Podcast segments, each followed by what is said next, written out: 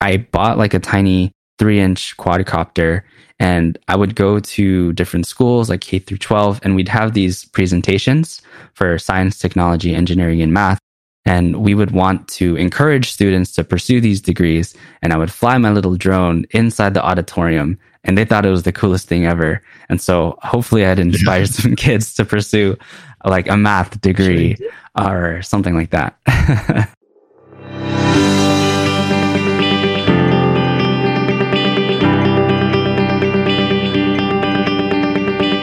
Welcome to Keep Going, a podcast from Mazuma that shares motivational stories from small business owners. I'm Greg. And I'm Ben. And we're your hosts for this episode. Today we're talking with Marcus, the founder of Aerofire Mapping, a drone service company that specializes in mapping, 3D models, and orthomosaic imagery.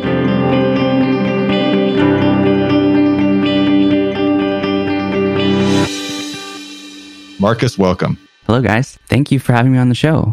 Marcus, so tell us more about yourself. How'd you become into drones?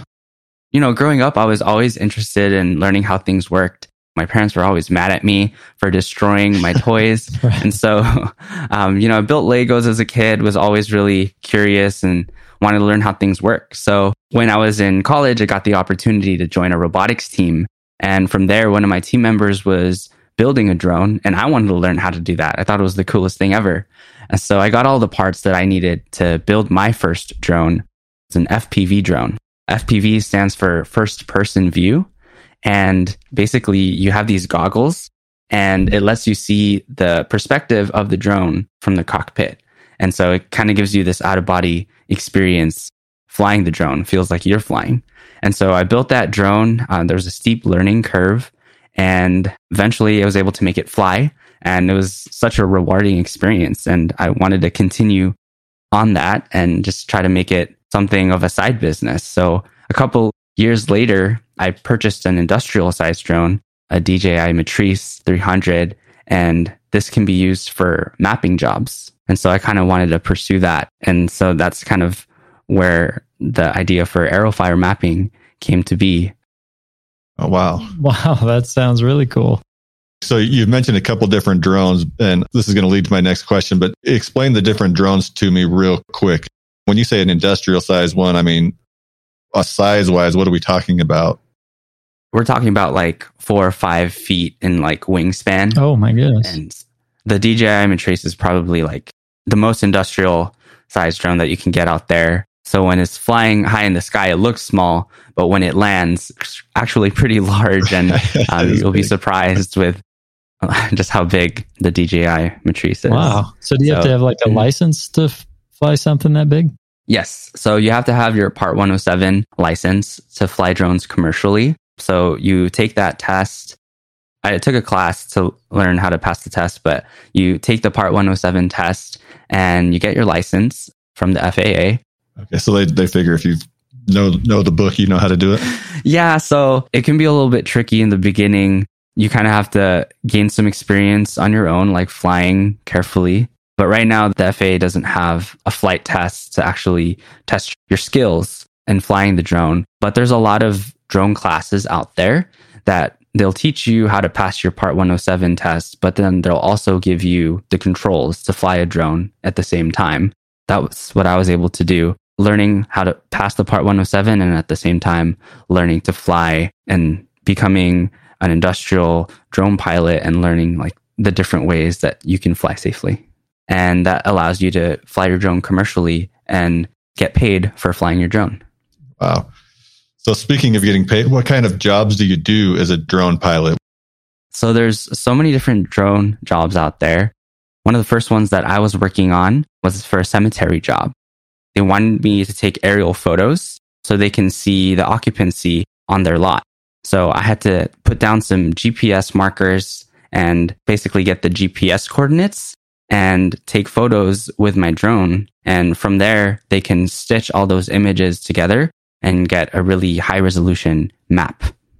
Very cool. cool. Speaking of cemeteries, kind of side note. So there's also a lot of family history research and stuff that people go out to cemeteries and do, taking pictures of headstones and things like that. Can you do that with a drone? If you fly a little bit lower, yeah, you are able to get a little bit more fine detail, but this was more of just trying to get, yeah, just to get like the individual lots and where they're placed in the cemetery. Right. So, have you ever crashed a drone? That's I was going to ask about like the challenges that come yeah. with flying and building your own drones. In the beginning, I did crash my little hobby drone. When you're flying FPV, crashes is really part of the learning curve. When you're learning to fly in this like acrobatic mode, it's really hard to control in the beginning. So yes, there were a lot of crashes in the beginning trying to fly this little hobby drone. I see. So, but with the commercial drones that you're using for aerial photos and things like that, it's not as out of control. Right. With an industrial drone, it's a lot more stable flight and you're doing a mapping mission in a pre designated pattern. And so that pattern has to be really stable, really smooth. So when it takes that photo, it's a high resolution imagery, you know, no shakiness in the photo or the video. And it gives you like a nice picture. And eventually, when you're able to stitch all those photos together, it can give you a nice map. Very cool. Real quick, what's the demand for this kind of service like? So the demand is pretty high right now. There's definitely a lot of drone networks out there that you can join. One of them is droners.io that I'm involved in. There's Upsonder, SkyTango. So there's multiple drone networks and you can place a bid as a drone pilot on the different jobs out there. One common one is for real estate, taking pictures of houses and properties to get a nice aerial photo of the property from a pie, kind of getting an idea of where that property is located in reference to the neighborhood or the surrounding area. Yeah, I'm sure there's lots of different ways you can utilize this. I know recently you entered into a competition. Yes. To, to develop a drone or something like that. Tell us more about that. So I recently joined a NIST indoor UAS competition. So NIST stands for the National Institute of Standards and Technology. And their goal is to build an indoor drone that's designed for first responders and for firefighters. And so this is an indoor drone that would be deployed before a first responder goes into a building. And the goal is to give them situational awareness to be able to locate potential victims in the building, get an idea of the situation of what's going on. So different use cases like a building collapse or perhaps a building fire. And so you want to be able to send the drone in to save as many lives as possible and get a better idea of where the pain points are, where the threats might be in the building before we send the first responder. So I applied. I sent in my design idea. It was just an idea at first and I got accepted. And so I started to get involved with this competition and I've moved on to the next stage, the design review stage. And I recently heard the results from that and I'm in the build stage now, stage 2.2. And so now I'm going to be building my drone. I have the idea, I have the parts. So I'm just going to start building it and putting it together um, and submit some videos of me flying that drone, submit it to the design review competition judges. And if they like my idea, they kind of judge it well, I'll be moving on to the fly stage where it's actually a competition between the other contestants where we fly our drones in a real environment in a building. And there's going to be first responders there. People judging the competition will be there and they're going to hand out prizes like money prizes and best in class categories. Wow. That is really cool, man. That is cool. Thank you. So I don't want to like get into your trade secrets or anything, but what kind of drone are you talking about building here? It seems like as soon as you went in there, the thing's, it's like a one use deal. Like it goes in, it melts, it's done, move on. Right. How do you build something for this type of application? The constrained environment is what we're building for. So this constrained environment is like low light. Perhaps there's obstacles in the way. So it has to be able to see in the dark. So we're talking about a drone that has night vision capabilities and also is really easy to fly. It has to have some kind of way to either right itself if it hits a wall and you know, goes upside down to have like this turtle flip capability.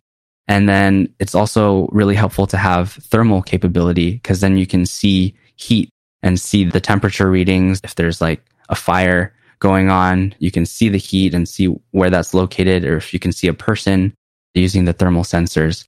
It's all about taking the design build requirements like night vision capability, thermal capability, flyability, ease of control, all of these things and trying to create a drone that has all of the needs of a first responder. That is so cool. So, Marcus, do you manufacture any of your own parts or do you just buy parts and pieces and put them together to create your drone? I actually have a 3D printer. And so I'm actually making some custom parts for this indoor drone. So I'm able to at least 3D print some of these drones. I haven't gone into like more of the complex manufacturing, like working with carbon fiber yet, but I might want to at some point. Man, I'm hearing you talk about this and it's like 3D printing, flying drones. I just found a new career for my son. Like he is so like into this kind of thing. I, am going to definitely go home and, and share this with him. Awesome. That's so exciting. It's a great field and there's so many kind of cool technologies like that branch off that makes sense with building drones like right. 3D printing, aerial mapping, and there's like software components to it too. So, yeah. Right. It's very broad in in the technology that you're bringing together. Mm-hmm. It's actually really fun because when I was part of the Fullerton College robotics team, like I bought like a tiny three inch quadcopter and I would go to different schools like K through 12 and we'd have these presentations for science, technology, engineering, and math. And we would want to encourage students to pursue these degrees. And I would fly my little drone inside the auditorium and they thought it was the coolest thing ever. And so hopefully I'd inspire some kids to pursue like a math degree or something like that. yeah. Sure you did. If you win this competition, I suppose this really could change the trajectory of that side business. Most definitely. The first prize competition is actually pretty substantial. It's a hundred thousand dollars for first prize. Oh, wow. And second is seventy thousand. And so once you get that prize, they're also encouraging the contestants to work with first responders so you can build this drone in a way that's feasible for them. And so it would definitely change the game we're not even like talking about business when that's what the you know podcast is meant to do you think of yourself as a business owner or are you just having fun like what is your favorite part of owning a business related to drones my favorite part is just working with the drones and being able to give information and the data that people need to make better decisions first responders is a really specific use case that i'm involved in but also just flying the drones for commercial work getting information and mapping imagery that people need. It's really fun to fly drones and kind of be involved in this space. So that's really what motivates me. You know, it's a cool technology and there's like new use cases being developed every day. So I'm, I'm just excited to be in the space. Has the business side of things been difficult for you, like managing finances and taxes, or have you not had to deal with that very much yet? Yeah, so still early on still learning how to navigate all of the business side, yeah. working with the tax side and, you know, having all these invoices come through and learning how to log all of that. So definitely still learning, right. but it's a good learning curve. Working in the banking industry, I feel like has helped me a little bit with that. Yeah, yeah for sure. Is this your full time job then is working in this business or it's actually it it's part-time for me yeah it's a side okay. business actually i'm a financial analyst during the day i work at a, a digital bank so marcus having a full-time job and then also doing this on the side that can get pretty consuming fairly quickly how do you manage both of those elements of your life for me it's really about having a really great calendar and really blocking out parts of your time in your day when you choose to focus on one or the other. If my full time job is taking up 80% of my calendar, and then I got to find that other 20% for my side business and talking to clients, emailing back and forth, managing the books and invoices and things like that. And so it's really about like being strategic and intentional about where you set up time in your week to focus on your small business. Because if that's what motivates you, then you're going to set aside the time for it. You're going to work you know, 110% in that 30, 45 minute slot that I have for my small drone business. That maybe is the only amount of time that I have. So you just got to make the most of those windows of time. Okay. That's cool. So Marcus, is you've kind of turned this interest side hobby into a business and potentially even even more business. It sounds like it's going to continue to grow. What advice would you have for people in your similar situation? I'd encourage people to, you know, do your research, learn what use cases you're thinking about using a drone for. And as you learn and get better with those skills, just seek out those jobs that might not be as flooded in the market, like real estate. There might be other mapping jobs that have less pilots that can do those jobs. And so you might find more success there.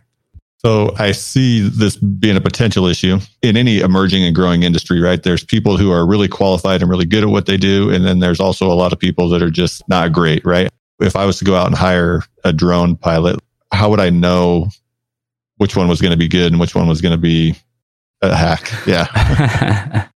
I think it's about creating a portfolio or like a body of work. If you have some photos out there, some video, kind of really showing what you can do. I feel like that's where the proof is in the pudding. Like, can this person fly a drone in a way that's safe and really shows they know what they're doing? And if you have like some mapping experience and you have some maps that you've built or some photos that you can stitch together, that would really set you apart. So creating a portfolio and being able to show that on like a resume or like show that to the client and show them proof here. This is what I've done in the past. This is how I can give you the data and the information that you need to make good decisions. So when you're going out and getting jobs, I'm sure there's people that do do this full time, right? Right. How do you go out and differentiate yourself from other drones? Can you show your work and show how good it is? Or yes, what is it that really sets you apart? Yeah, I believe it's really like the sensor capability, just how well your technology suits the job that they're asking for. So if you have a drone that can fly a specific flight time, that has a longer flight time, or has a sensor that they really need, that really sets you apart from other drone pilots because maybe your capability is only 20, 30 minutes long, but the client needs like an hour full of video recording, for example. And so if your drone can fly that long with maybe just one battery change, that kind of would set you apart from the rest of the competition. Wow. There's the time. Like, this is like a, an industry that's a lot larger than I ever assumed. I, I thought people just flew drones for fun, but you're opening up a whole nother window into everything that the drones can do. It's amazing. Yeah. It's really amazing how expansive the industry has become. There's so many use cases in different industries and some of them have grown faster than others, right? But there's even drones that fly in caves. They're building a drone that can fly within like a mine and it can map the inside of the mine by itself and not hit anything and like fly back to like the miner or the controller. So there's like so many different use cases that they're creating drones for. It's really amazing. Okay, well, Marcus, this is a business you've got going on, even though it sounds like a really fun, way more fun than my business, that's for sure. But it has its challenges. I'm sure you have long days and it's not all fun and games. Mm-hmm. What is it that keeps you going as a small business owner every day? For me, it's uh, working in this technology, working in this space. It's really pursuing that passion and it interests me so much. So having this technology have a real impact for others getting the information, the aerial data that they need. That's what really keeps me going.